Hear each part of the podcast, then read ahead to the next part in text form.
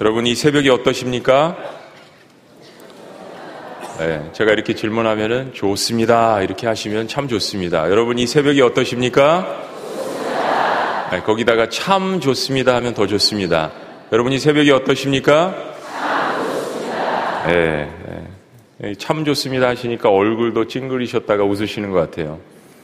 아, 거의 다 찼는데 내일 새벽에는 빈자리가 없이 다 더 찼으면 참 좋겠습니다. 네. 특별히 새벽에 찬양팀 또 성가대 안내위원 아, 여러모로 수고하시는 방송팀 아, 모든 분들 정말 아, 참 감사를 드리고요. 어떤 한 사람의 헌신과 또 섬김이 있기 때문에 우리가 이 자리에서 예배 드릴 수 있는 줄로 믿습니다. 오늘은 예수님은 누구신가? 우리 히브리서 말씀을 1장부터 마지막까지 13장까지 다 보았으면 좋겠는데 6일 동안 특별 새벽 기도이기 때문에 다는 보지 못하고요. 1장부터 3장까지 말씀을 함께 나누도록 하겠습니다. 예수님을 깊이 묵상하라 라는 주제입니다. 아, 요즘 세상에 하나님을 이야기하는 사람들은 많습니다.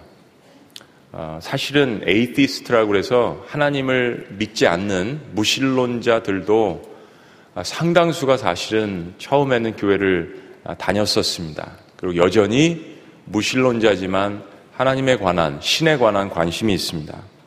그런데 하나님께서 예수님을 통해서 모든 것을 계시하셨다는 사실은 잊고 있는 것 같습니다. 많은 사람들이 구원에 대해서 이야기하고 있습니다. 그런데 그 구원이 오직 예수 그리스도를 통해서만 이루어졌다라는 것을 잊어가고 있습니다. 많은 사람들이 죄와 고난과 허물의 문제에 대해서 벗어나려고 스스로 노력하고 있습니다. 그러나 하나님께서는 죄사함의 권세는 오직 예수 그리스도를 통해서만 주셨음을 잊고 있습니다. 많은 사람들이 사랑에 대해서 이야기하고 있습니다. 근데 진정한 사랑은 오직 예수 그리스도를 통해서만 가능하다는 것도 잊어버리고 있습니다. 수많은 사람들이 인생의 외로움과 또 어려움을 다른 것을 통해서 해결하려고 하고 있습니다. 그러나 하나님은 오직 예수 그리스도만이 우리 인생의 해결 방안이라고 말씀을 하십니다.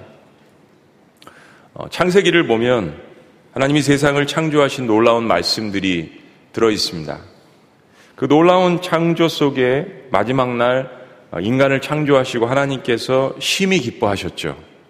아, 그냥 it is good, 좋다, 좋다 그러시다가 우리 인간을 창조하시고선 너무너무 기뻐하셨습니다.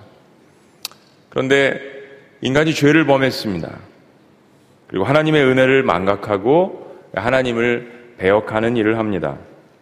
그런데 그러한 가운데서도 우리가 성경을 통해서 보아야 할 것은 하나님은 그 사랑을 멈추지 않으십니다. 히브리서 말씀이 보여주는 것은 그 인간을 향한 그 하나님의 사랑이 멈추지 않는 그 중요한 이유에 대해서 우리에게 말씀을 해주시는 것이에요. 바로 하나님의 독생하신 그의 아들 예수 그리스도를 통한 것임을 우리에게 보여주시는 것입니다. 히브리서 말씀은 이런 이야기들을 아, 구약의 말씀을 통해서 예수님이 어떤 분이신지를 보여주는 신약의 구약입니다. 우리 한번 따라해 봅시다. 신약의 구약. 네. 신약에 있지만 구약에 있는 말씀들을 인용해서 보여주는 책이에요. 우리는 앞으로 6일간 특별 새벽 기도를 통해서 예수님을 깊이 묵상하라는 말씀으로 이런 은혜를 아, 나눌 것입니다. 우리가 추수감사 특별 새벽 기도회를 하나님 앞에 시작을 하지만 어, 인간이 과연 진정으로 하나님 앞에 감사할 수 있을까? 정말 밑바닥부터 예, 온 심령으로 전심으로 전 인격적으로 하나님 앞에 감사를 할 수 있을까? 라는 것을 생각해 보면 우리가 그러지 않은 존재라는 것을 잘 알고 있습니다. 때문에 정말로 하나님 앞에 진정으로 전인격적으로 삶으로 끊임없이 하나님 앞에 감사를 하려면 이런 예수님을 보내신 그 하나님의 사랑과 우리를 위해서 대신 십자가에 돌아가신 그 예수 그리스도의 은혜를 깨달을 때에만 이런 진실한 감사가 사실은 가능한 것입니다. 저희가 인생을 있어서 여러 가지 실패와 또 아픔을 반복하고 싶지 않을 것입니다. 어, 사실 그 모든 것을 딛고 새로운 출발을 하기 위한 갈급한 마음으로 오늘 이 자리에 이 새벽에 모든 불편함을 딛고 모든 피곤함을 딛고 이 자리에 여러분들 모이신 것입니다. 우리 모두에게 그러한 모든 것을 딛고 일어날 수 있는 기쁜 소식이 있습니다. 바로 하나님께서 우리 인간에게 주신 그의 아들 예수 그리스도를 깊이 묵상함으로 우리 인생에 없었던 이제까지 경험해 보지 못했던 새로운 생기를 얻게 되시기를 주의 이름으로 축원합니다. 자, 오늘 본문 말씀 1절 말씀을 보면 하나님께서 오랜 시간의 역사를 거쳐서 수많은 하나님의 선지자들을 통해서 아주 많은 기회를 통해서 여러 다른 방법으로 말씀하셨다라는 것을 이야기합니다. 자, 그런 의미에서 우리 1절 말씀을 다 같이 한번 읽습니다. 다 같이 읽겠습니다. 시작. 옛적에 선지자들을 통하여 여러 부분과 여러 모양으로 우리 조상들에게 말씀하신 하나님이 그렇습니다. 그러니까 히브리서가 강조하는 메시지는 어, 구약의 옛 언약들과 신약에 생겨난 새로운 언약을 서로 비교하면서 신약에 있는 새 언약이 모든 언약의 완성이라는 것을 분명하게 보여줍니다. 구약이 구약의 옛 언약들은 다 모두가 나침판이 항상 어느 곳에든지 한 방향을 가리키는 것처럼 한 방향을 구약의 모든 말씀들과 선지자들이 이야기한 것들이 한 방향을 가리키고 있는데 바로 그것이 새 언약이신 바로 예수 그리스도 하나님의 최종 계시이신 예수 그리스도라는 것을 이야기합니다. 그래서 이제는 옛 선지자들이 아니라 하나님이 정하신 때가 되어서 하나님은 그의 아들 독생자 예수 그리스도를 통해서 우리에게 말씀하시기 시작하셨다라는 것을 선포하는 것입니다. 자, 2절 말씀에 보면 이렇게 이야기합니다. 우리 첫 번째 문장까지만 읽어봅니다. 이 모든 시작. 이 모든 날 마지막에는 아들을 통하여 우리에게 말씀 하셨으니 그렇습니다. 이 모든 날 마지막에는 아들을 통하여 우리에게 말씀하셨다라고 이야기합니다. 자, 그렇게 최종 계시로 하나님이 이 땅에 보내신 하나님의 아들 예수 그리스도께서 누구이신지를 보여주는 말씀이 바로 히브리서 말씀입니다. 오늘 1절, 1장 1절과 5절 사이에 예수님에 대한 소개를 일곱 가지로 말씀을 함께 은혜를 나눠보도록 하겠습니다. 이 짧은 구절에 일곱 가지 예수님은 누구신가에 대한 말씀이 들어 있습니다. 자, 첫 번째는 예수님은 누구신가? 예수님은 아버지와 함께 천지를 창조하셨습니다. 예수님은 아버지와 함께 천지를 이루셨습니다. 천지 창조를 이루셨습니다. 자, 2절 말씀을 우리 다시 한번 다 같이 읽어봅시다. 시작. 이 모든 날 마지막에는 아들을 통하여 우리에게 말씀하셨으니 이 아들을 만유의 상속자로 세우시고 또 그로 말미암아 모든 세계를 지으셨느니라. 또 그로 말미암아 모든 세계를 지으셨느니라. 자, 우리가 창세기 1장의 천지 창조의 비밀을 사실은 알지만 다 알지는 못합니다. 그 비밀을 우리가 천국 가서 다 확실하게 다 알 것이에요. 근데 분명한 것은 하나님이 세상을 창조하실 때 하나님 아버지 혼자 하시지 않으셨다는 사실입니다. 창세기 1장에 하나님을 가리키는 단어가 엘로힘이라는 어, 히브리어입니다. 그런데 하나님을 가리킬 때 이 단어가 쓰이면 엘로아라는 복수형으로 쓰이지만은 실제로는 단수로 쓰였습니다. 성경을 자세히 보면 하나님은 창세기 1장 26절에서 하나님이 이르시되 우리의 형상을 따라 우리의 모양대로 인간을 창조하자라고 말씀해 주셨습니다. 즉 하나님은 세 분이 한 분으로 존재하십니다. 세 분의 인격이 한 분으로 존재하시는 것, 우리는 흔히 이야기를 삼위일체라고 이야기합니다. 그렇죠? 뭐, 삼위일체라는 말은 성경에 쓰여 있는데, 영화에서도 나오고요. 뭐, 삼위일체 미장원, 삼위일체 요리원, 삼위일체 학원, 뭐, 이런 말들 들어보면 세상에 있는 사람들도 삼위일체라는 말이 무슨 뜻인지 잘 알고 있는 것 같아요. 그런데 그 가운데 한 분이신 아들 예수님과 그리고 또 한 분이신 하나님의 영이신 성령님께서 이 천지 창조에 함께 참여하셨다는 얘기입니다. 세 분이 한 분이신 하나님께서 아버지 하나님이 예수님과 함께 천지를 창조하셨다라는 것. 히브리서 11장 3절에 보면 이런 말씀이 있습니다. 믿음으로 모든 세계가 하나님의 말씀으로 지어진 줄을 우리가 아나니. 한번 따라해 보겠습니다. 하나님의 말씀. 요한복음 1장 1절에서 3절을 보면 이 하나님의 말씀이 말씀을 예수님과 동일시하고 있습니다. 요한복음 1장 말씀이 좀 어려운 듯 하지만 사실은 1장 말씀을 몇 번만 여러분이 반복을 해도 여기서 가리키는 요한복음에 있는 이 말씀이라는 것이 예수님이라는 사실을 알 수 있습니다. 말씀은 이렇습니다. 태초에 말씀이 계시니라. 이 말씀이 하나님과 함께 계셨으니 이 말씀은 곧 하나님이시니라. 그가 태초에 하나님과 함께 계셨고 만물이 그로 말미암아 지은 바 되었으니 지금 분명히 하나님과 말씀을 따로 떨어뜨려 놓고 이야기합니다. 그런데 그로 말미암아서 즉 말씀으로 말미암아서 지은 바 되었는데 지은 것이 하나도 그가 없이는 된 것이 없느니라. 요한복음 1장부터 쭉 이야기하는 이 말씀이 이 그가 누구라는 것을 요한복음 1장 14절이 분명하게 이야기합니다. 말씀이 곧 육신이 되어 우리 가운데 거하심에 그 말씀이 육신이 되어서 이 땅에 거하셨다라는 것은 무엇을 이야기합니까? 하나님의 아들이신 예수 그리스도께서 바로 이 땅에 오셨다라는 것을 이야기합니다. 요한복음 1장이 가리키는 것, 히브리서 1장이 히브리서 11장이 가리키는 것, 그 말씀은 바로 예수 그리스도이십니다. 하나님 아버지께서 예수 그리스도와 함께 천지를 함께 창조하셨다라는 것은 우리에게 엄청난 의미를 주시는 것입니다.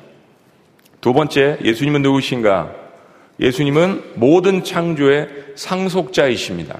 예수님 모든 창, 창조의 상속자이십니다.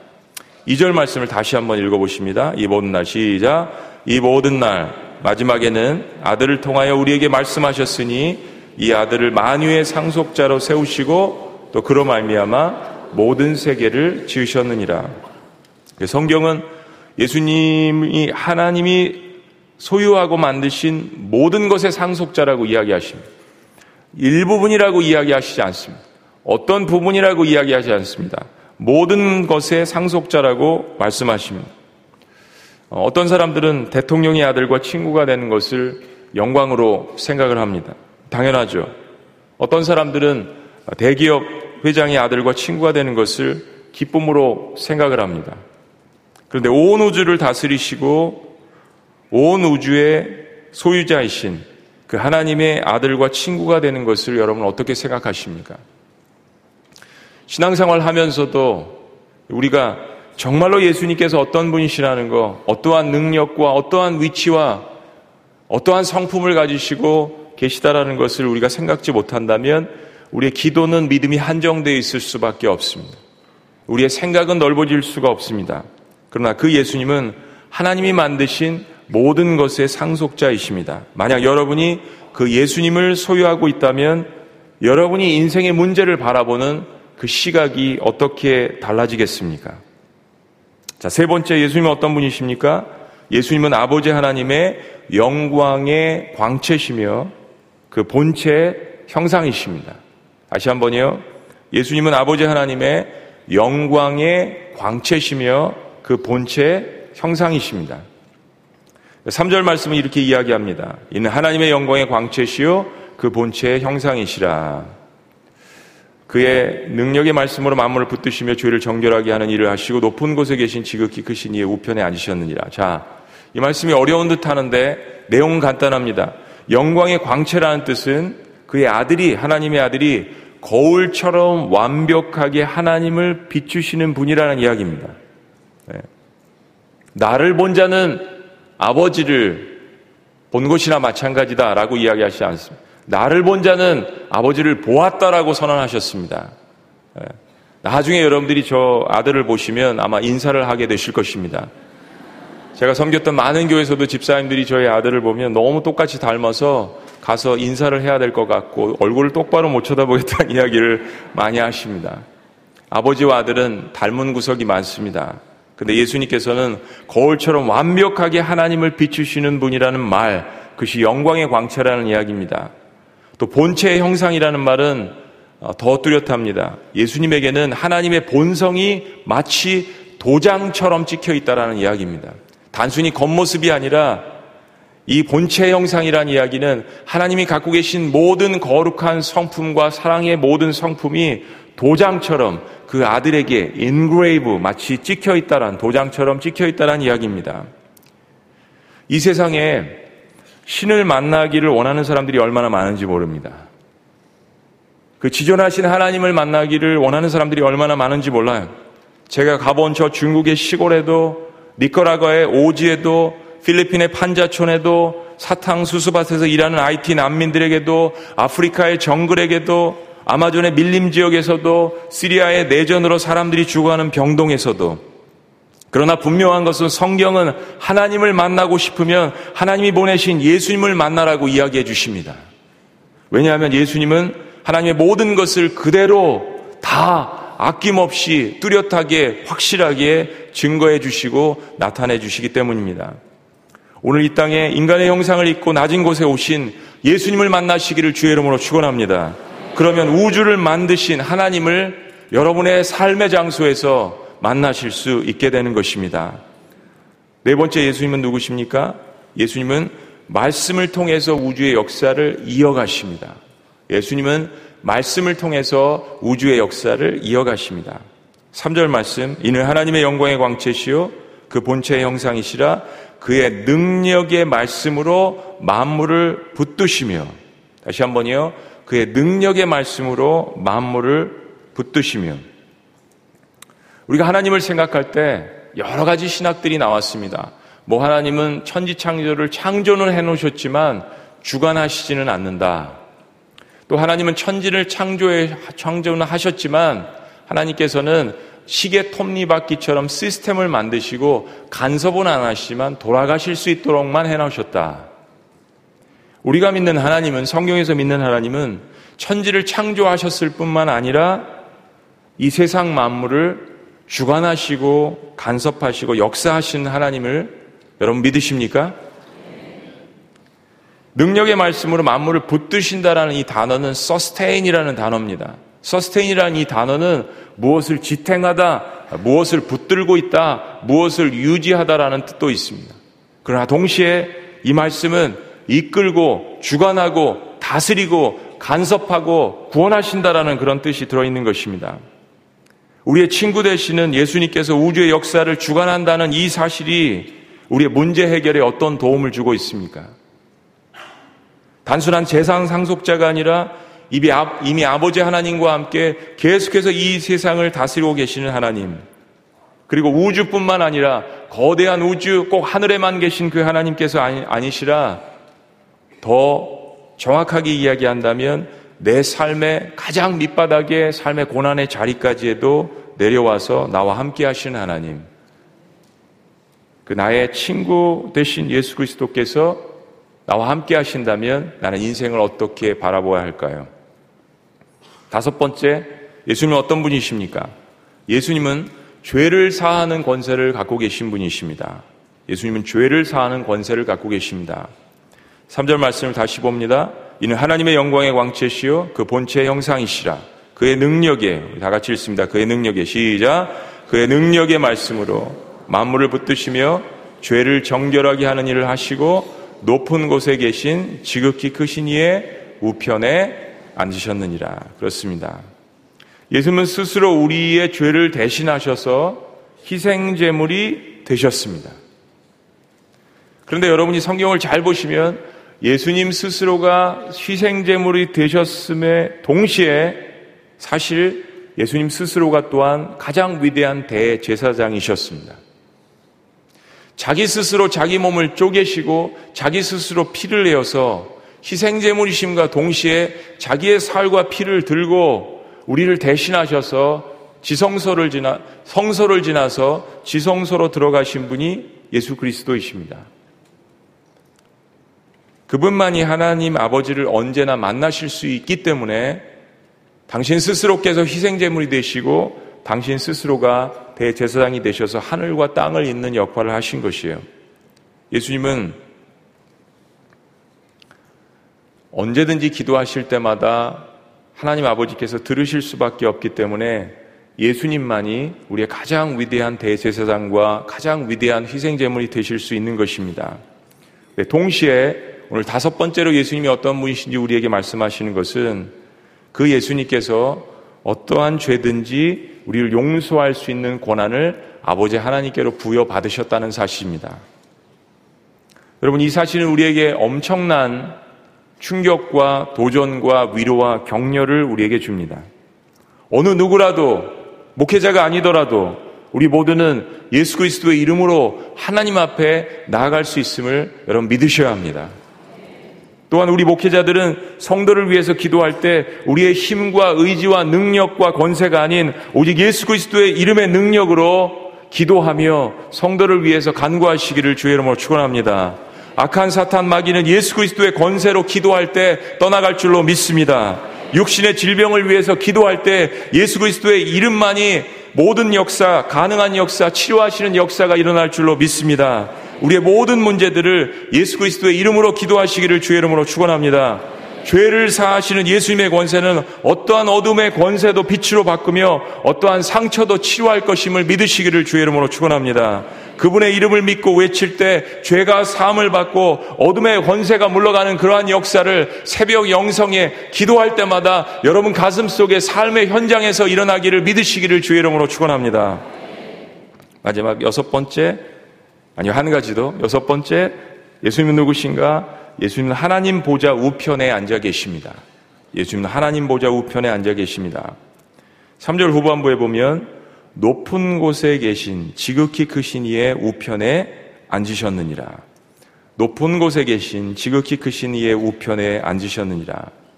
자, 가장 지금 일어나고 있는 현실적인 사실은 지금까지 이야기한 그 예수님께서 하나님 보좌 우편에 앉아 계셨다, 계신다라는 이야기입니다.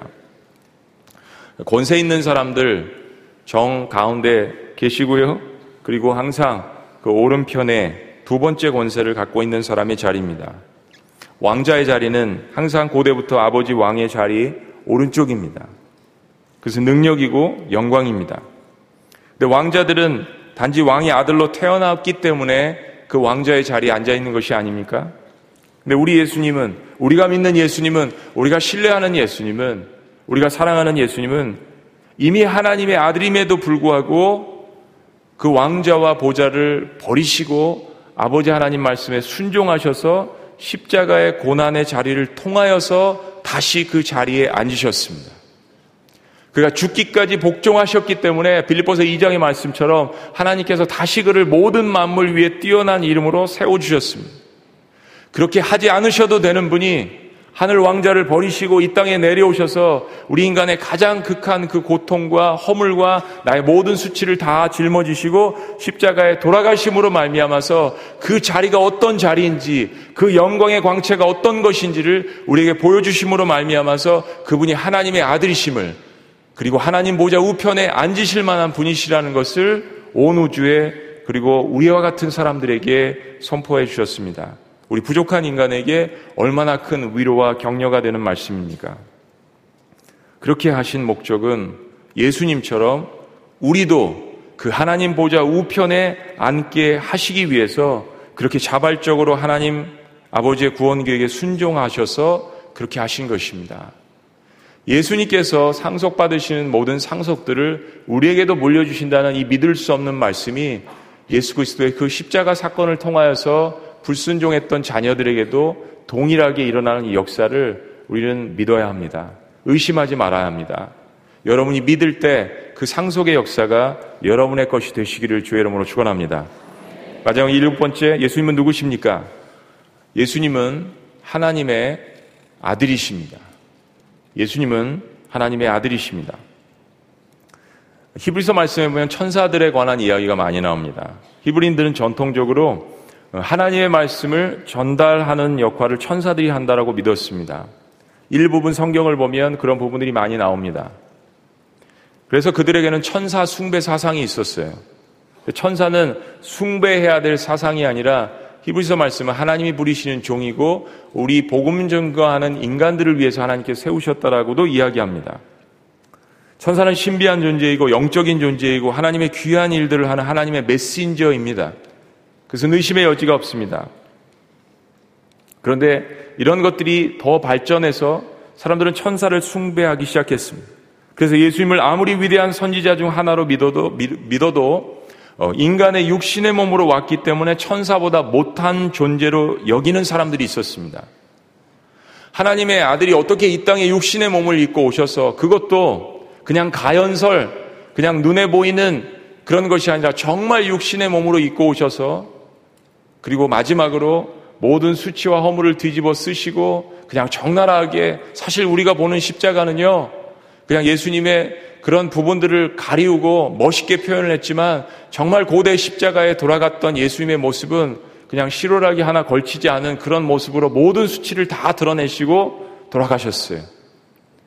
정말 그분을 하나님의 아들로 바라보고 내 삶의 고통의 자리까지 내려오셨다는 생각을 하고 감명을 받고 감동을 받고 은혜를 받는 사람들도 있었지만 반면에 어떻게 하나님의 아들이 저렇게 수치스러운 모습으로 모든 죄를 다 뒤집어 쓰고 저렇게 돌아가실 수 있겠는가라는 생각을 하면서 정말 그분이 하나님의 아들이었을까?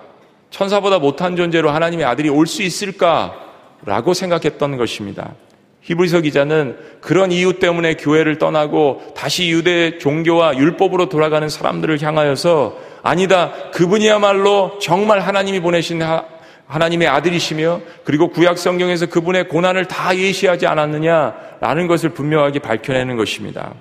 오늘 말씀에도 그 이야기를 분명하게 하십니다. 우리 4절과 5절 말씀입니다. 우리 4절과 5절 말씀을 우리 크게 우리의 신앙 고백으로 하나님의 말씀인데요. 우리 다 같이 한번 읽습니다. 시작. 그가 천사보다 훨씬 뛰어남은 그들보다 더욱 아름다운 이름을 기업으로 얻으심이니 하나님께서 어느 때에 전사 중 누구에게 너는 내 아들이라 오늘 내가 너를 낳았다 하셨으며 또 다시 나는 그에게 아버지가 되고 그는 내게 아들이 되리라 하셨느냐? 네. 말씀해 보니까 하나님은 그 어떤 천사에게도 천사가 하나님의 말씀을 전하는 메신지의 역할을 하기도 하고 영적인 존재이고 우리 인간보다도 한 차원 높은 존재에 있기는 하지만 아름다운 존재이기는 하지만 언제 천사에게 너는 내 아들이냐 오늘 내가 너를 축복한다라고 말씀하신 그런 흔적이 있느냐라고 우리에게 분명하게 이야기하시는 것이에요. 하나님은 오직 예수님만이 그의 유일한 아들이라고 선포하셨음을 여러분 믿으셔야 합니다. 그리고 하나님은 예수님을 통해서 저와 여러분들을 자녀 삼으시겠다라고 십자가에서 보여주신 것입니다. 그리고 우리가 그분의 아들 예수님처럼 상속자가 될 것이라고 약속하신 것이에요. 사랑하는 여러분, 새벽 영성에는 무엇인가 내가 새롭게 하고 싶다라는 그러한 갈망이 있습니다. 하루의 첫 시간을 시작하는 새벽 미명에 나오신 여러분들 마음 가운데는 여러분이 아시든지 모르시든지 내가 인생을 다시 새롭게 해야겠다라는 그러한 갈망과 부르짖음이 영적으로 있는 것입니다. 그렇다면 그렇게 인생을 새롭게 시작하시기를 원하신다면 예수님을 깊이 묵상하시는 것을 통하여서 여러분에게 우주를 만드신 그 하나님께서 모든 상속물을 예수님에게 주신 것처럼 죄를 사하는 권세를 여러분에게 주신 것처럼 예수 그리스도의 이름으로 여러분의 인생을 다시 시작하시기를 주의 이름으로 축원합니다. 나는 부족하고 나는 한계가 있는 존재이며 나는 내 스스로 인생을 극복할 수 없고 나는 죄를 사할 수 있는 권세가 내게는 없지만 예수 그리스도의 이름으로 여러분의 질병을 위해서 기도하고 여러분의 자녀를 위해서 기도하며 여러분의 인생의 문제를 하나님 앞에 기도하며 나아가며 민족과 조국을 위해서 열방을 위해서 땅끝에서 수고하는 성교사님들을 위해서 나는 부족하지만 지존하신 하나님의 아들이신 나를 위해서 십자가에 돌아가셨다가 부활하신 그 하나님의 아들 예수 그리스도의 이름으로 기도하실 때 하나님께서 하늘문을 열어주시고 여러분의 모든 기도 제목에 간섭하시며 여러분을 붙드시고 하나님의 아들의 이름으로 세상으로 나가기 때문에 여러분들도 자녀 취급하시며 자녀로 삼으시고 예수 그리스도의 이름으로 여러분을 품고 모든 기도의 제목들을 하나님의 때 반드시 응답하실 것을 믿음으로 나가시기를 주의 이름으로 축원합니다. 기도하시겠습니다.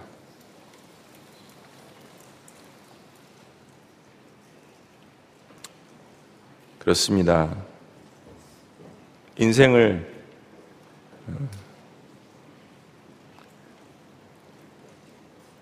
새롭게 시작하고 싶은 갈망과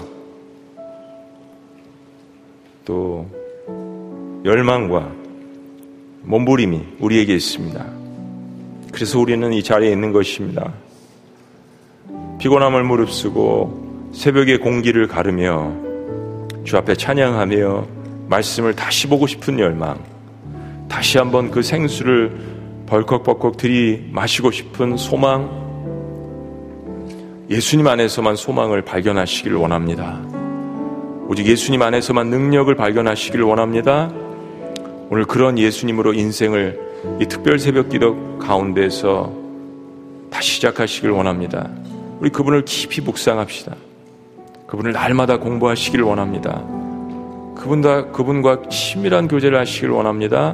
그리고 그분을 어떠한 권력의 존재가 아니라 내 기도만 들어주시는 분이 아니라 그분을 깊이 사랑하시기를 원합니다. 그분이 여러분과 함께 일하실 것입니다. 왜냐하면 예수님은 아버지와 함께 천지 창조를 이루셨습니다. 예수님 모든 창조의 상속자이십니다. 예수님은 하나님 아버지의 영광의 광채시며 그 본체의 형상이십니다. 예수님 말씀을 통해서 우주의 역사를 이어가십니다. 예수님은 죄를 사하는 권세를 가지신 분입니다. 예수님은 하나님 보좌 우편에 앉아 계셔서 지금도 우리의 삶 가운데 내려오셔서 우리와 함께 하십니다. 무엇보다도 예수님은 유일하신 하나님의 아들이십니다. 아멘. 아멘. 주님.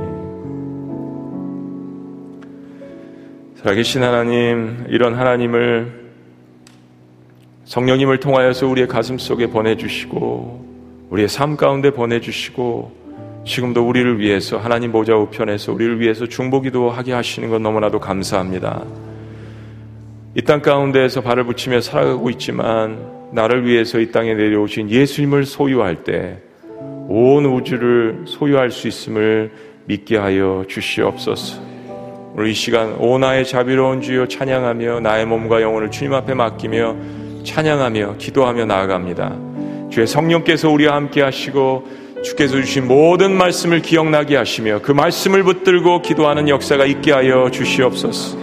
예수님의 이름으로 기도합니다. 우리 자리에서 다 같이 일어나셔서 이 찬양 주님 앞에 드리고 우리 함께 기도 후에 또한 개인 기도하시고 부르짖고 하나님 만나시는 시간 갖도록 하겠습니다. 제가 너무 좋아하는 찬양 가운데 하나예요. 아마 이 찬양을 수만 번 했을 것입니다. 초등학교 때부터 이 찬양을 힘들 때마다 주님 앞에 예, 하면 하나님께서 많은 힘과 위로를 주셨습니다. 여러분들 좋아하는 찬양 아니에요? 오 나의 자비로운 주여 나의 몸과 영혼을 주님 은혜로 다 채워주소서 찬양하며 나갑시다.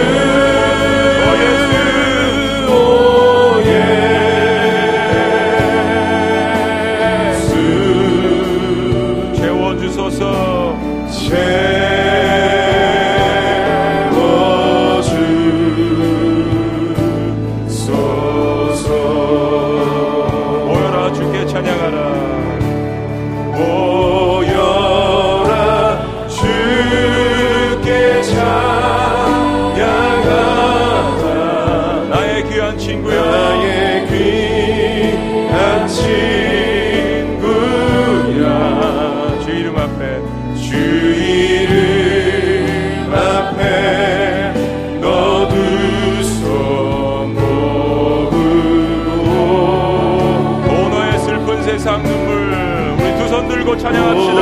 두손 들고 주님 앞에 감독하고 고백하는 마음으로 너의 쌓인 아픔을 너의 쌓인 아픔을 십자가 앞에 십자가 앞에 선포합니다. 믿음으로만 선포합시다. 다 같이 전심으로 주님 앞에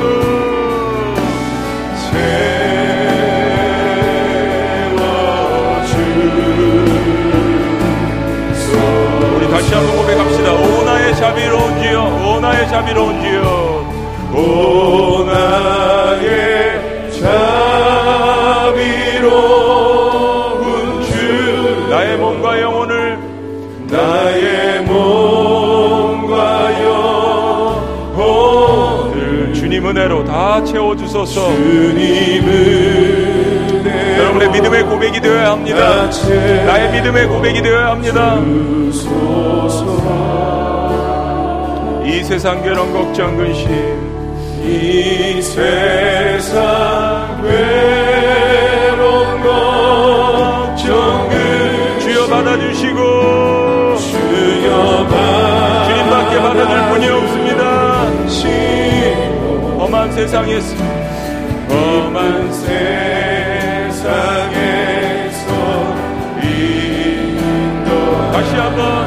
전심으로 온 마음을 다하여서 주님 앞에 고백합시다. 오 예수.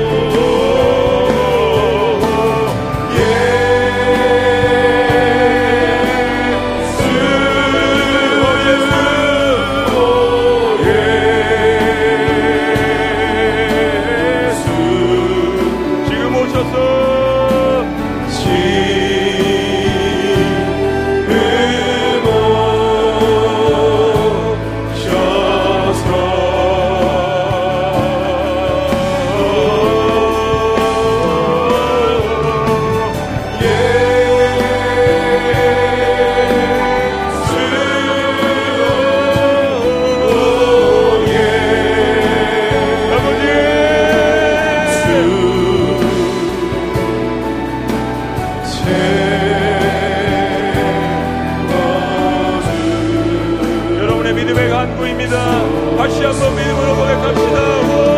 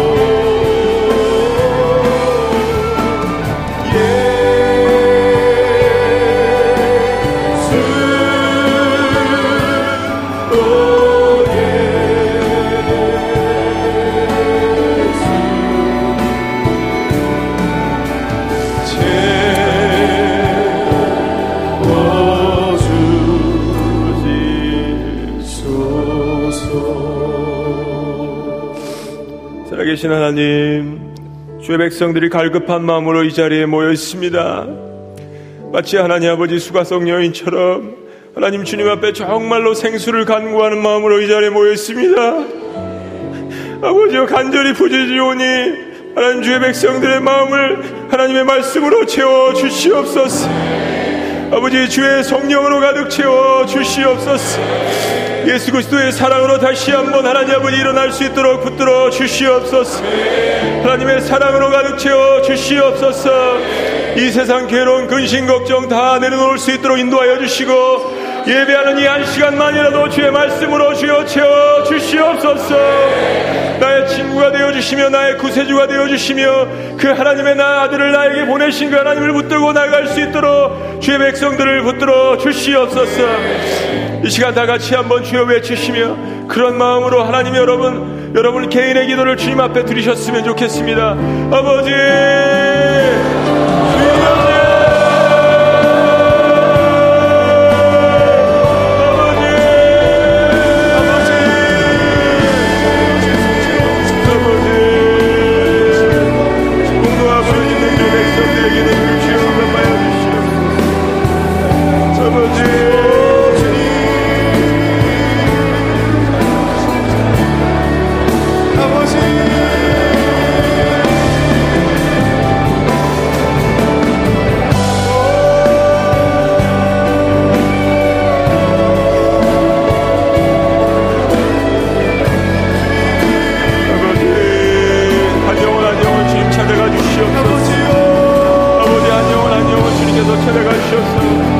말씀하여 주시옵소서.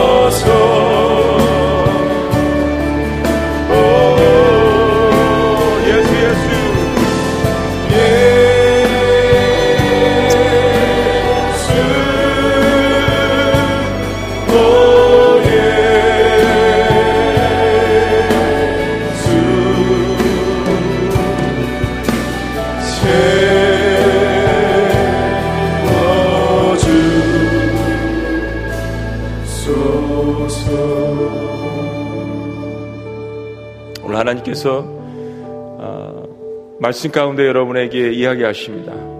한 말씀이에요. 너는 내게 부르짖으라. 너는 내게 부르짖으라. 내가 크고 비밀한 일을 내게 보이리라. 너는 내게 부르짖으라. 이 한 말씀을 여러분에게 주십니다. 여러분의 기도의 문이 열리기를 원합니다. 여러분 인간의 힘으로 기도할 수 없습니다. 성령께서 말할 수 없는 탄식으로 우리를 위해서 간구하고 기도하십니다. 성령 안에서 기도하셔야 합니다. 들은 말씀 기억하고 말씀을 붙들고 기도하셔야 합니다. 혼자 기도하시는 게 아닙니다. 십자가에 돌아가셨다가 부활하신 주님께서 하나님 보좌 우편에 앉으셔서 우리를 위해서 지금도 중보기도 하신다고 하셨습니다. 나의 기도에 아버지 하나님이 함께 하시며 성령 안에서 기도하며 예수 그리스도의 이름으로 기도할 수 있는 권세가 우리에게 주어져 있습니다. 믿음으로 기도하셔야 합니다. 이번 특별 새벽 기도 기간 동안 남편을 위해서, 아내를 위해서, 사업터를 위해서, 육신의 건강을 위하여서, 가정을 위하여서, 교회 공동체를 위하여서, 목장을 위하여서, VIP들을 위하여서, 조국과 민족을 위하여서 기도하실 때 하늘문을 열어주시고 여러분에게 비전과 하나님의 그 마음을 보여주실 때 다시 한번 여러분의 기도의 문이 열리시기를 주의 이름으로 축원합니다. 우리 시간 다시 한번 그런 마음으로 주님 앞에 부르짖기를 원합니다. 오늘 한 가지 주님 앞에 내어놓고 그것을 던지며 주님 앞에 기도하겠습니다. 여러분 삶을 주님 앞에 한 가지를 이 시간 던지며 기도하시겠습니다. 우리 기도하시고요. 자유스럽게 여러분 바쁘신 분들 또 파킹하신 분들 여러분 가셔도 좋습니다. 우리 이 시간 주님 앞에 한 가지의 기도 제목을 내놓고 너는 내게 부르짖으라. 오늘 예수님이 누구이신지 배우셨습니다. 예수 그리스도의 이름으로 외치며 부르짖으며 그 한 가지를 주님 앞에 던지며 내 보이겠습니다. 우리 주여 세 번 외치시며 한번 기도합시다. 주여!